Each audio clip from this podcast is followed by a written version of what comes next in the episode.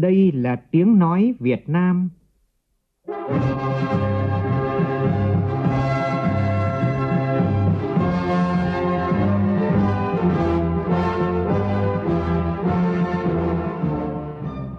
là tiếng nói Việt Nam, phát thanh từ Hà Nội, thủ đô nước Cộng hòa xã hội chủ nghĩa Việt Nam.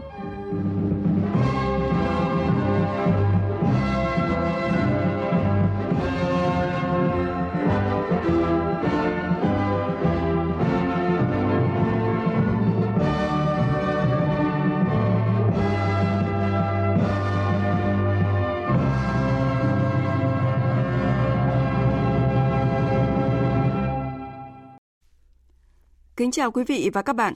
Mời quý vị và các bạn nghe chương trình Thật sự sáng của Đài Tiếng Nói Việt Nam. Hôm nay thứ Bảy ngày 6 tháng 2 năm 2021, tức ngày 25 tháng Chạp năm canh tí. Chương trình có những nội dung chính sau đây.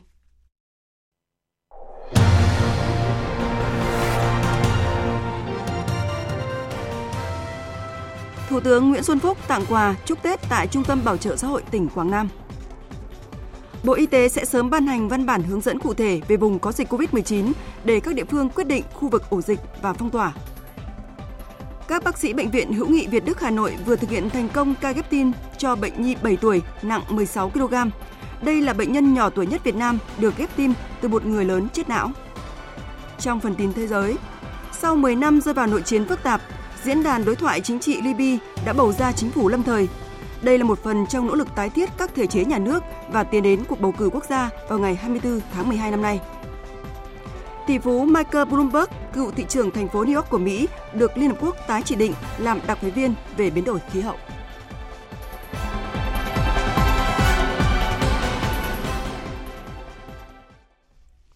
Bây giờ là nội dung chi tiết. Thưa quý vị và các bạn, nhân dịp Tết Nguyên đán Tân Sửu, Chiều qua, Thủ tướng Nguyễn Xuân Phúc đã tới thăm và tặng quà Tết cho những người yếu thế đang được chăm sóc tại Trung tâm Bảo trợ xã hội tỉnh Quảng Nam. Đây là hoạt động đầy ý nghĩa của lãnh đạo Đảng, Nhà nước khi Tết đến xuân về, để mỗi người Việt Nam, dù ở đâu hay có hoàn cảnh như thế nào, đều được chăm lo và có Tết. Tin của phóng viên Vũ Dũng. Trung tâm Bảo trợ xã hội tỉnh Quảng Nam hiện đang nuôi dưỡng thường thường xuyên 147 người là trẻ mồ côi, khuyết tật, người khuyết tật đặc biệt nặng và người cao tuổi. Để đón Tết Tân Sửu, ngoài Ủy ban nhân dân tỉnh Quảng Nam hỗ trợ 500.000 đồng cho mỗi người được nuôi dưỡng ở trung tâm, đến nay đã có 13 cơ quan đơn vị đến thăm và tặng quà Tết cho những người đang được chăm sóc ở trung tâm. Tặng quà Tết cho người cao tuổi, người khuyết tật và trẻ em mồ côi cùng cán bộ nhân viên của Trung tâm Bảo trợ xã hội tỉnh Quảng Nam, Thủ tướng Nguyễn Xuân Phúc khẳng định trong nỗ lực phát triển kinh tế xã hội đất nước, Đảng, Nhà nước luôn quan tâm tới những người yếu thế trong xã hội, thể hiện bản chất tốt đẹp ưu việt của chế độ, vì thế, các bộ ngành và địa phương trong cả nước phải tiếp tục làm tốt chính sách này để không ai bị bỏ lại phía sau trong quá trình phát triển đất nước. Trước thềm năm mới Tân Sửu, Thủ tướng Nguyễn Xuân Phúc đề nghị Trung tâm Bảo trợ xã hội tỉnh Quảng Nam cần quan tâm tới hoàn cảnh của từng người để tạo điều kiện thuận lợi và hỗ trợ cần thiết cho những người có thể đoàn tụ gia đình đón Tết Tân Sửu. Đối với những người ở lại đón Tết, trung tâm cần tổ chức đón Tết đón xuân vui vẻ để mọi người và mọi thành viên trong trung tâm đều được đón năm mới không trong không khí ấm cúng. Đặc biệt là tất cả mọi thành viên trong trung tâm phải thực hiện nghiêm các biện pháp phòng chống dịch để không ai bị lây nhiễm COVID-19. Cũng nhân dịp Tết Nguyên đán Tân Sửu, Phó Thủ tướng Thường trực Chính phủ Trương Hòa Bình đã đến thăm tặng quà Tết tại xã Phong Hiền, huyện Phong Điền, tỉnh Thừa Thiên Huế. Tin của phóng viên Lê Hiếu thường trú tại miền Trung. Phó Thủ tướng trao 200 suất quà Tết tặng các gia đình chính sách hộ nghèo của xã Phong Hiền, huyện Phong Điền giúp bà con đón Tết ấm áp vui tươi. Phát biểu tại buổi trao quà, Phó Thủ tướng Trương Hòa Bình đề nghị tỉnh tổ chức đón Tết Tân Sửu an toàn, mọi nhà đều có Tết, nhất là những người có công với cách mạng, các thương binh, gia đình liệt sĩ và gia đình hoàn cảnh khó khăn. Phó Thủ tướng gửi lời chúc mừng năm mới tốt đẹp nhất tới người dân tỉnh Thừa Thiên Huế chúc Đảng bộ chính quyền nhân dân tỉnh Thừa Thiên Huế bước sang năm mới đoàn kết, hoàn thành tốt nhiệm vụ mục tiêu đặt ra. Thay mặt lãnh đạo tỉnh Thừa Thiên Huế, ông Phan Ngọc Thọ, Chủ tịch Ủy ban nhân dân tỉnh cảm ơn lãnh đạo Đảng, Chính phủ luôn quan tâm đến địa phương và các gia đình chính sách người nghèo. Đây là sự động viên kịp thời đối với nhân dân địa phương trước thềm năm mới Tân Sửu 2021. Covid-19 Thế giới cùng hành động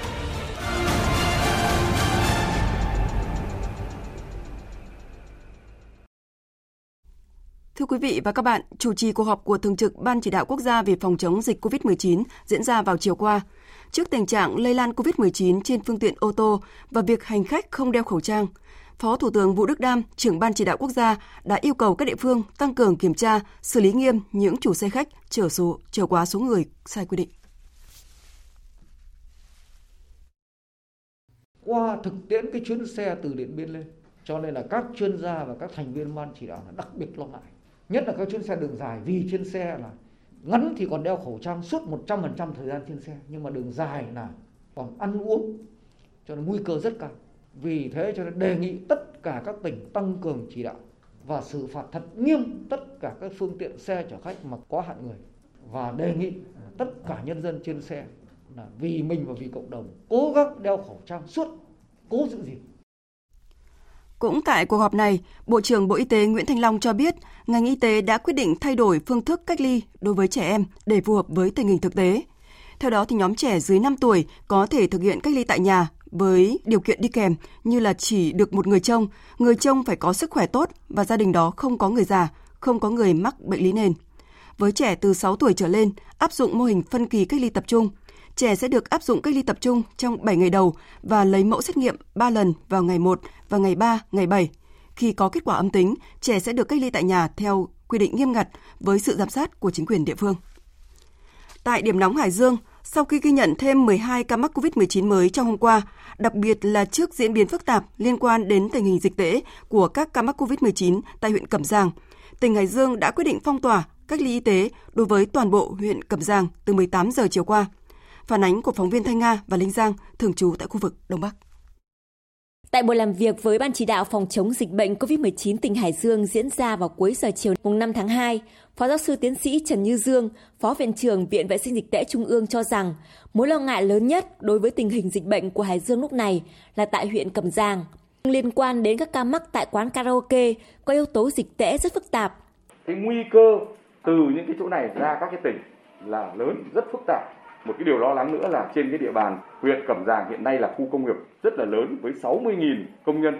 Chúng ta phải làm sao đảm bảo được cái an toàn cho cả nước với cái tinh thần là Hải Dương, Cẩm Giàng, Chí Linh vì cả nước. Cả nước thì cũng vì Chí Linh, vì Hải Dương rồi vì Cẩm Giàng. Tôi nghĩ rằng với cái biện pháp quyết liệt, thậm chí là phải chịu rất nhiều những cái thiệt thòi để mà đảm bảo cái sự an toàn các chuyên gia y tế yêu cầu ngành y tế Hải Dương và huyện Cẩm Giàng cần thần tốc hơn nữa trong việc truy vết, cách ly và lấy mẫu xét nghiệm.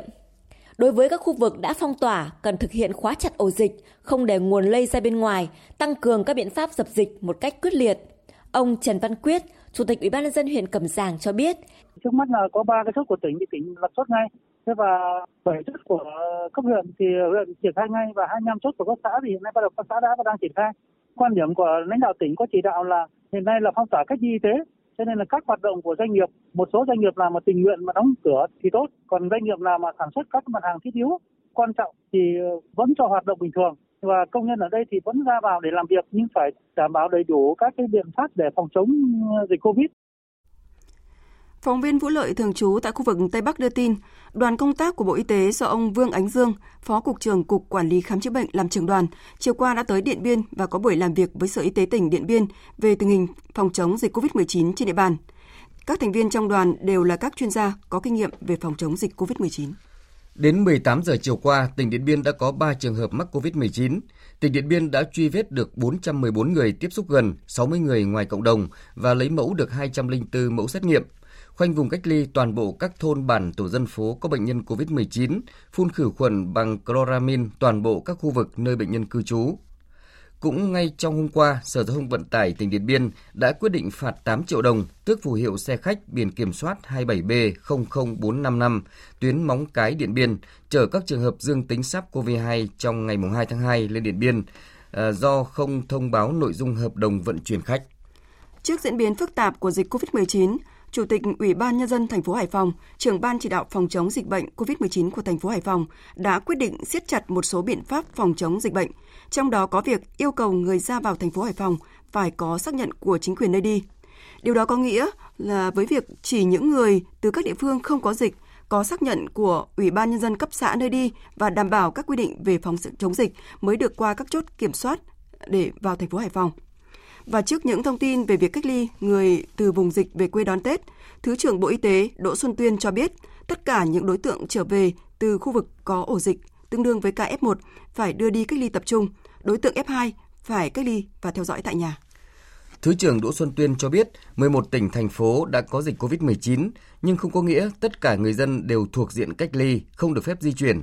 Đặc biệt không có chuyện ngăn sông cấm chợ, không được làm quá yêu cầu, gây cản trở khó khăn cho người dân. Bộ Y tế giao Cục Y tế Dự phòng khẩn trương tham mưu, ban hành văn bản hướng dẫn liên quan đến vấn đề cách ly phù hợp. Những đối tượng còn lại được sàng lọc, giám sát y tế, được ra khỏi khu phong tỏa, khoanh vùng nếu có sự cho phép của chính quyền địa phương.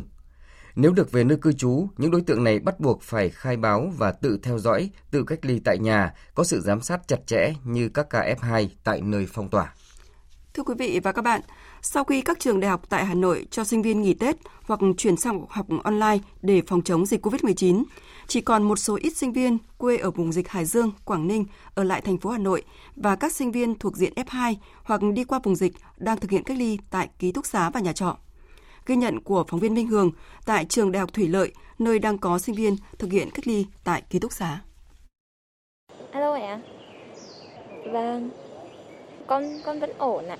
Một ngày của Hoàng Thị Nguyệt Thu quê ở tỉnh Nam Định là sinh viên của trường Đại học Thủy Lợi đang thực hiện cách ly trong khu ký túc xá của trường, luôn bắt đầu bằng việc gọi điện thoại về cho gia đình để thông báo về tình hình sức khỏe của mình cũng như hỏi thăm tình hình của những người thân trong gia đình. Nhờ sự động viên kịp thời và hỗ trợ mọi mặt của nhà trường, gia đình nên Nguyệt Thu cũng phần nào yên tâm khi thực hiện cách ly.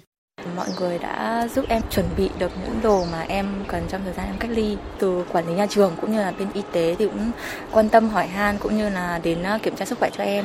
Trong thời gian cách ly thì nói chung em cũng có được nhiều sự động viên, quan tâm từ nhà trường, từ người thân nữa. Nên là trong thời gian này thì em cũng thấy đỡ hơn. Ông Nguyễn Cảnh Thái, Phó Hiệu trưởng Trường Đại học Thủy Lợi cho biết, cùng với bố trí khu cách ly cho các sinh viên, nhà trường đã tiến hành phun khử khuẩn toàn bộ các khu vực có liên quan. Nhà trường cũng thường xuyên cập nhật thông tin về tình hình dịch bệnh từ các cơ quan chức năng để thông báo cho các sinh viên đang cách ly, cũng như cung cấp thông tin cho gia đình các em. Hiện nay là đang cái giai đoạn là nghỉ Tết của các em, cho nên về học tập hiện nay các em đang được nghỉ. Trước mắt là chỉ bố trí các cái chỗ ăn ở cũng như là phòng công tác chính trị quản lý sinh viên của nhà trường đã liên hệ với gia đình các em để cung cấp những cái thông tin thường xuyên để đảm bảo là cho gia đình yên tâm trong thời gian mà các em đang cách ly ở đây. Đồng thời là nhà trường cũng đã thông báo đến toàn bộ cán bộ giảng viên của nhà trường về những cái trường hợp cách ly này để ờ, tăng cường hơn nữa cái công tác phòng chống dịch.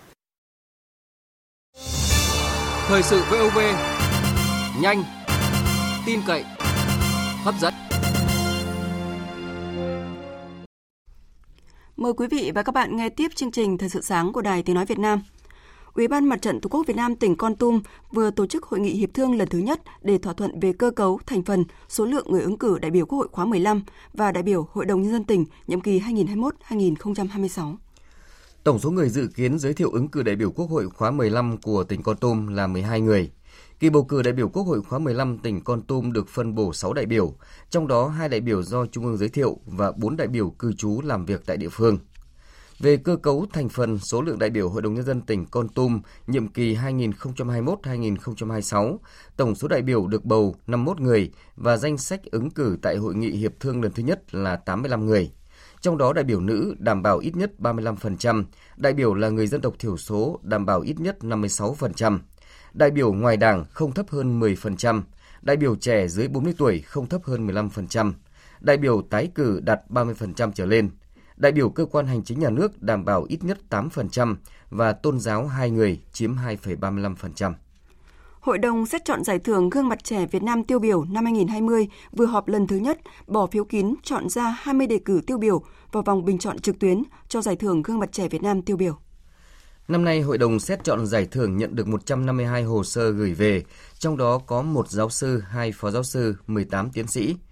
Trong số 152 đề cử có rất nhiều cá nhân tiêu biểu, sáng tạo vượt khó và có sức lan tỏa mạnh mẽ trong cộng đồng. Hội đồng đã chọn ra 20 đề cử bước vào vòng bình chọn trực tuyến. Vòng bình chọn sẽ diễn ra từ hôm nay đến ngày 26 tháng 2 trên hệ thống bình chọn duy nhất, địa chỉ www.tài năng trẻ việt nam.vn.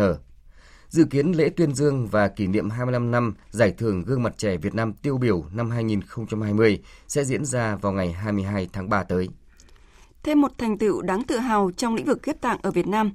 Các bác sĩ Bệnh viện Hữu nghị Việt Đức Hà Nội vừa thực hiện thành công ca ghép tim cho bệnh nhi 7 tuổi, nặng 16 kg. Đây là bệnh nhân nhỏ tuổi nhất Việt Nam được ghép tim từ một bệnh nhân người lớn chết não. Phó giáo sư tiến sĩ Nguyễn Hữu Ước, giám đốc Trung tâm Tim mạch và Lồng ngực Bệnh viện Hữu nghị Việt Đức cho biết, bệnh nhi được phát hiện bệnh cơ tim giãn, suy tim giai đoạn cuối cách đây 7 tháng.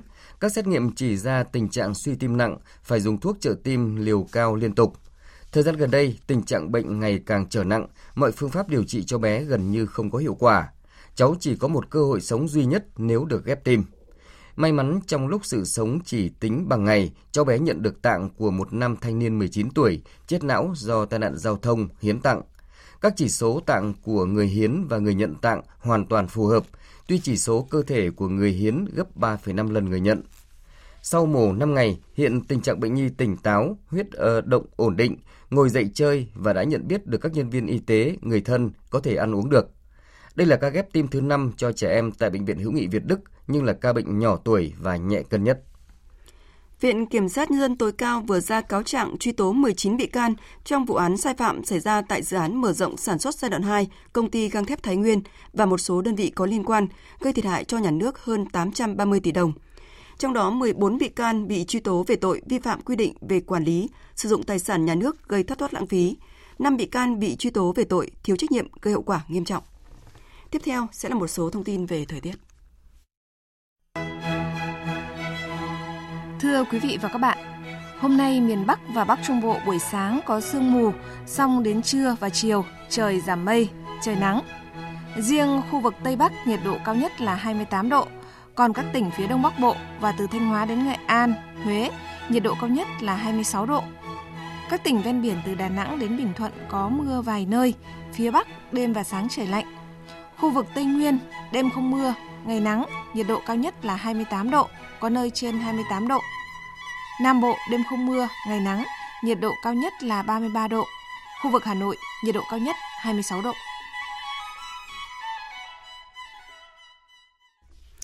Chuyển sang phần tin thế giới. Diễn đàn đối thoại chính trị Libya do Liên Hợp Quốc bảo trợ diễn ra tại Geneva, Thụy Sĩ đã bỏ phiếu bầu ông Mohamed Yunus Menfi làm người đứng đầu Hội đồng Tổng thống và ông Abdul Hamid Mohamed Deibat làm Thủ tướng Chính phủ lâm thời Libya. Diễn đàn đối thoại chính trị Libya bầu chọn cơ quan tạm quyền giám sát như một phần trong nỗ lực tái thiết các thể chế nhà nước và tiến đến cuộc bầu cử quốc gia vào ngày 24 tháng 12. Theo Liên Hợp Quốc, Hội đồng Tổng thống có nhiệm vụ gắn kết các cơ quan nhà nước và đảm bảo an ninh cho đến cuộc bầu cử tại Libya. Sau khi rơi vào cuộc nội chiến phức tạp kể từ năm 2011, tại Libya hình thành hai lực lượng chính gồm Chính phủ đoàn kết dân tộc được Thổ Nhĩ Kỳ và Qatar ủng hộ và Liên Hợp Quốc công nhận, trong khi lực lượng tự xưng quân đội quốc gia Libya của tướng Khalifa Haftar được sự hậu thuẫn của các tiểu vương quốc Ả Rập Thống Nhất, Ai Cập và Nga. Thượng viện Mỹ đã chính thức phê chuẩn dự thảo ngân sách cho phép Đảng Dân Chủ thông qua gói cứu trợ COVID-19 trị giá 1.900 tỷ đô la Mỹ theo đề xuất của Tổng thống Joe Biden mà không cần sự ủng hộ của một số thành viên Đảng Cộng hòa. Mỗi người dân Mỹ dự kiến nhận được 1.400 đô la Mỹ theo gói cứu trợ. Tuy nhiên, gói cứu trợ này đã vấp phải sự phản đối của các thành viên Đảng Cộng hòa khi đảng này chỉ muốn tìm kiếm một thỏa thuận nhỏ hơn nhiều, khoảng 600.000 khoảng 600 tỷ đô la Mỹ. Trong đó có các khoản thanh toán trực tiếp là 1.000 tỷ đô la Mỹ do lo ngại gói cứu trợ của Đảng Dân Chủ sẽ làm gia tăng nợ công của Mỹ.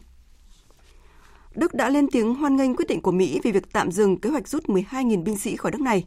Trước đó hôm 4 tháng 2, chính quyền Tổng thống Mỹ Joe Biden thông báo tạm dừng kế hoạch rút quân 12.000 quân khỏi Đức cho tới khi hoàn tất việc giả soát phân bổ lực lượng quân sự Mỹ trên phạm vi toàn cầu. Nếu kế hoạch rút quân của Mỹ tại Đức được thực hiện, thì đây sẽ là đợt chuyển binh sĩ lớn nhất của Mỹ tại châu Âu trong nhiều thập kỷ. Theo ước tính, có khoảng 34.000 binh sĩ Mỹ đang đóng quân tại Đức.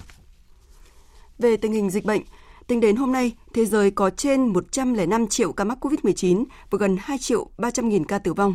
Mỹ hiện vẫn là quốc gia chịu ảnh hưởng nghiêm trọng nhất của đại dịch COVID-19 với 467.000 ca tử vong trong tổng số hơn 27 triệu ca mắc. Tờ The Guardian của Anh mới đây cho rằng Mỹ đã thất bại trong việc phát triển một hệ thống giám sát cho phép các nhà nghiên cứu theo dõi các biến thể nguy hiểm của virus SARS-CoV-2. Theo bài báo này, đến ngày 29 tháng 1, Mỹ mới chỉ lập kế hoạch và chia sẻ giải trình tự gen của 0,3% số ca mắc COVID-19 ở nước này, xếp thứ 30 trên thế giới. Theo dự báo phân bổ tạm thời của cơ chế phân bổ vaccine toàn cầu COVAX, các nước sẽ nhận được số lượng vaccine COVID-19 theo quy mô dân số. Vì vậy, Ấn Độ, quốc gia có dân số đứng thứ hai thế giới, sẽ nhận được lượng vaccine COVID-19 nhiều nhất thế giới ở mức hơn 97 triệu liều. Trong khi đó, cao ủy Liên minh châu Âu về chính sách đối ngoại Joseph Borrell vừa bày tỏ hy vọng cơ quan quản lý dược phẩm của châu Âu có thể sẽ phê duyệt vaccine Sputnik V do Nga sản xuất để cho phép sử dụng trong khối Liên minh châu Âu. Cao ủy Joseph Borrell cho biết. I am very happy to to read the, the scientific report published in the Tôi rất vui với báo cáo khoa học đăng trên các tạp chí danh tiếng, tạp chí y khoa Lancet, giải thích cơ chế hoạt động của vaccine do Nga sản xuất. Và nay tôi hy vọng cơ quan dược phẩm châu Âu có thể xác nhận tính hiệu quả của vaccine này để cho phép sử dụng trong các nước thuộc Liên minh châu Âu. Đó sẽ là tin tức tốt lành, vì như quý vị đã biết, chúng tôi đang rất thiếu vaccine và sẽ chào đón một nguồn cung mới. Chúng tôi hoan nghênh năng lực khoa học của nước Nga. Russian scientific capabilities. Thủ tướng Israel Benjamin Netanyahu cho biết, việc tiêm vaccine ngừa COVID-19 của hãng Pfizer cho công dân trên 60 tuổi ở nước này đã giúp làm giảm tốc độ lây nhiễm xuống gần một nửa và giảm 26% số ca diễn biến nặng trong hai tuần qua.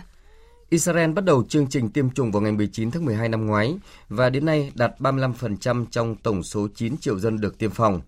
Nước này đặt mục tiêu vào tháng 3 sẽ đạt 50% số dân được tiêm chủng với hy vọng tiêm chủng nhanh trước khi các biến chủng virus mới xâm nhập. Phát biểu tại cuộc họp nội các được triệu tập để thảo luận đề xuất gia hạn lệnh phong tỏa toàn quốc, Thủ tướng Netanyahu đánh giá cao thành công của chương trình tiêm chủng. Số ca nặng phải nhập viện đã giảm 26% và số ca mắc mới giảm sấp xỉ 45% trong 16 ngày qua. Đây là kết quả trực tiếp từ việc tiêm chủng. Người dân hãy đi tiêm phòng, vaccine đã phát huy tác dụng. Nếu người dân đi tiêm chủng, chúng ta sẽ có thể dần thoát ra khỏi dịch bệnh và thận trọng mở cửa nền kinh tế. Liên Hợp Quốc vừa thông báo tỷ phú Mỹ Michael Bloomberg đã được tái chỉ định làm đặc phái viên nhằm thuyết phục các chính phủ và doanh nghiệp tham gia đối phó với mối đe dọa từ tình trạng ấm nóng toàn cầu. Tin của phóng viên Phạm Huân, thường trú tại Mỹ. Tỷ phú Bloomberg đã có nhiều năm vận động cho vấn đề chống biến đổi khí hậu, từng được chỉ định cho vị trí này năm 2018. Trong lần tái chỉ định cựu thị trường thành phố New York làm đặc phái viên, Liên Hợp Quốc muốn ông Bloomberg giúp huy động nhiều hơn các hành động khí hậu trước khi diễn ra thượng đỉnh khí hậu toàn cầu vào tháng 11 năm nay. Ông Bloomberg có trọng trách thuyết phục các quan chức chính phủ và lãnh đạo khu vực tư nhân và xã hội dân sự nhằm hoàn tất và thực hiện các kế hoạch, đặc biệt là ở những quốc gia ngành nghề có lượng khí thải lớn với mục đích hướng tới nền kinh tế năng lượng sạch. Vừa rồi là phần tin thời sự trong nước và quốc tế, tiếp theo sẽ là một số tin thể thao đáng chú ý.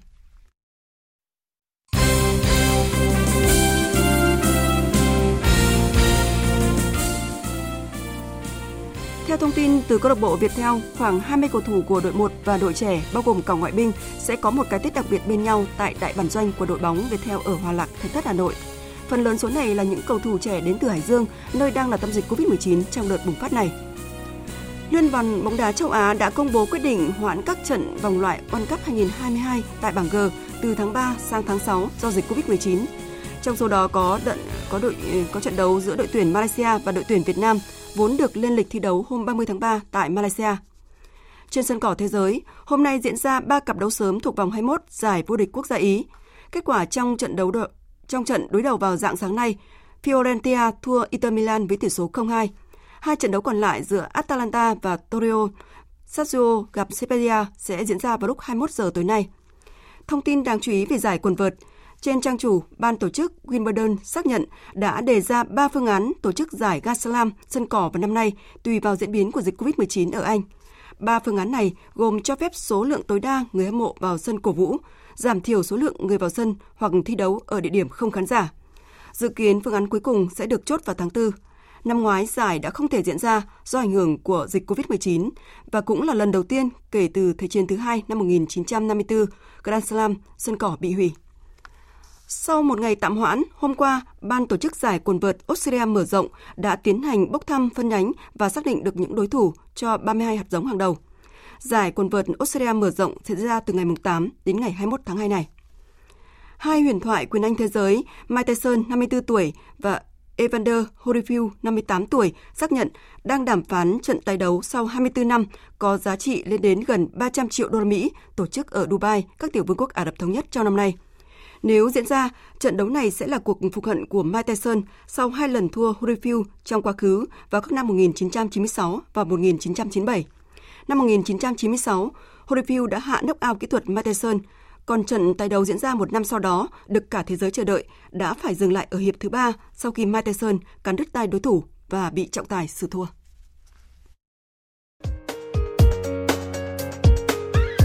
Dự báo thời tiết Phía Tây Bắc Bộ có mưa vài nơi, sáng sớm có sương mù, trưa chiều giảm mây, trời nắng, sáng và đêm trời rét, nhiệt độ từ 15 đến 26 độ, riêng khu Tây Bắc cao nhất có nơi trên 28 độ. Phía Đông Bắc Bộ có mưa vài nơi, sáng có sương mù, trưa chiều giảm mây trời nắng, gió đông đến đông nam cấp 2 cấp 3, sáng và đêm trời rét, nhiệt độ từ 16 đến 26 độ. Các tỉnh từ Thanh Hóa đến Thừa Thiên Huế có mưa vài nơi, sáng có sương mù, trưa chiều giảm mây trời nắng, sáng và đêm trời rét, nhiệt độ từ 17 đến 26 độ. Các tỉnh ven biển từ Đà Nẵng đến Bình Thuận phía Bắc nhiều mây có mưa vài nơi, phía Nam có mây ngày nắng đêm có mưa rào vài nơi, gió Đông Bắc cấp 2 cấp 3, phía Bắc sáng và đêm trời lạnh, nhiệt độ từ 20 đến 28 độ, có nơi cao nhất trên 30 độ. Tây Nguyên ngày nắng đêm không mưa, gió Đông Bắc đến Đông cấp 2 cấp 3, nhiệt độ từ 15 đến 29 độ, có nơi trên 29 độ. Nam Bộ ngày nắng đêm không mưa, gió Đông Bắc đến Đông cấp 2 cấp 3, nhiệt độ từ 21 đến 33 độ, có nơi cao nhất trên 33 độ. Khu vực Hà Nội có mưa vài nơi, sáng có sương mù, trưa chiều giảm mây trời nắng, gió đông đến đông nam cấp 2 cấp 3, sáng và đêm trời rét, nhiệt độ từ 17 đến 26 độ. Tiếp theo là dự báo thời tiết biển. Bắc Vịnh Bắc Bộ và Nam Vịnh Bắc Bộ có mưa vài nơi, sáng sớm và đêm có sương mù, tầm nhìn xa trên 10 km, giảm xuống dưới 1 km trong sương mù, gió Đông Bắc đến Đông cấp 3, cấp 4. Vùng biển từ Quảng Trị đến Quảng Ngãi, vùng biển từ Bình Định đến Ninh Thuận có mưa rào vài nơi, tầm nhìn xa trên 10 km, gió Đông Bắc cấp 4, cấp 5. Vùng biển từ Bình Thuận đến Cà Mau và khu vực Bắc Biển Đông có mưa rào vài nơi, tầm nhìn xa trên 10 km, gió Đông Bắc cấp 5 có lúc cấp 6, giật cấp 7, cấp 8 biển động. Vùng biển từ Cà Mau đến Kiên Giang có mưa rào vài nơi, tầm nhìn xa trên 10 km, gió Đông cấp 4. Khu vực giữa Biển Đông có mưa rào vài nơi, tầm nhìn xa trên 10 km, gió Đông Bắc cấp 5. Khu vực Nam Biển Đông và khu vực quần đảo Trường Sa thuộc tỉnh Khánh Hòa có mưa rào và rông vài nơi, tầm nhìn xa trên 10 km, gió Đông Bắc cấp 5, riêng phía Tây có lúc cấp 6, giật cấp 7, cấp 8 biển động. Khu vực quần đảo Hoàng Sa thuộc thành phố Đà Nẵng có mưa vài nơi, tầm nhìn xa trên 10 km, gió Đông Bắc cấp 5. Vịnh Thái Lan có mưa rào vài nơi, tầm nhìn xa trên 10 km, gió Đông cấp 3, cấp 4. Những thông tin dự báo thời tiết vừa rồi đã kết thúc chương trình Thời sự sáng nay của Đài Tiếng Nói Việt Nam. Chương trình do biên tập viên Minh Châu biên soạn và thực hiện với sự tham gia của phát thanh viên Hoàng Sang và kỹ thuật viên Trần Tâm. Chịu trách nhiệm nội dung Nguyễn Thị Tuyết Mai. Cảm ơn quý vị và các bạn đã quan tâm lắng nghe.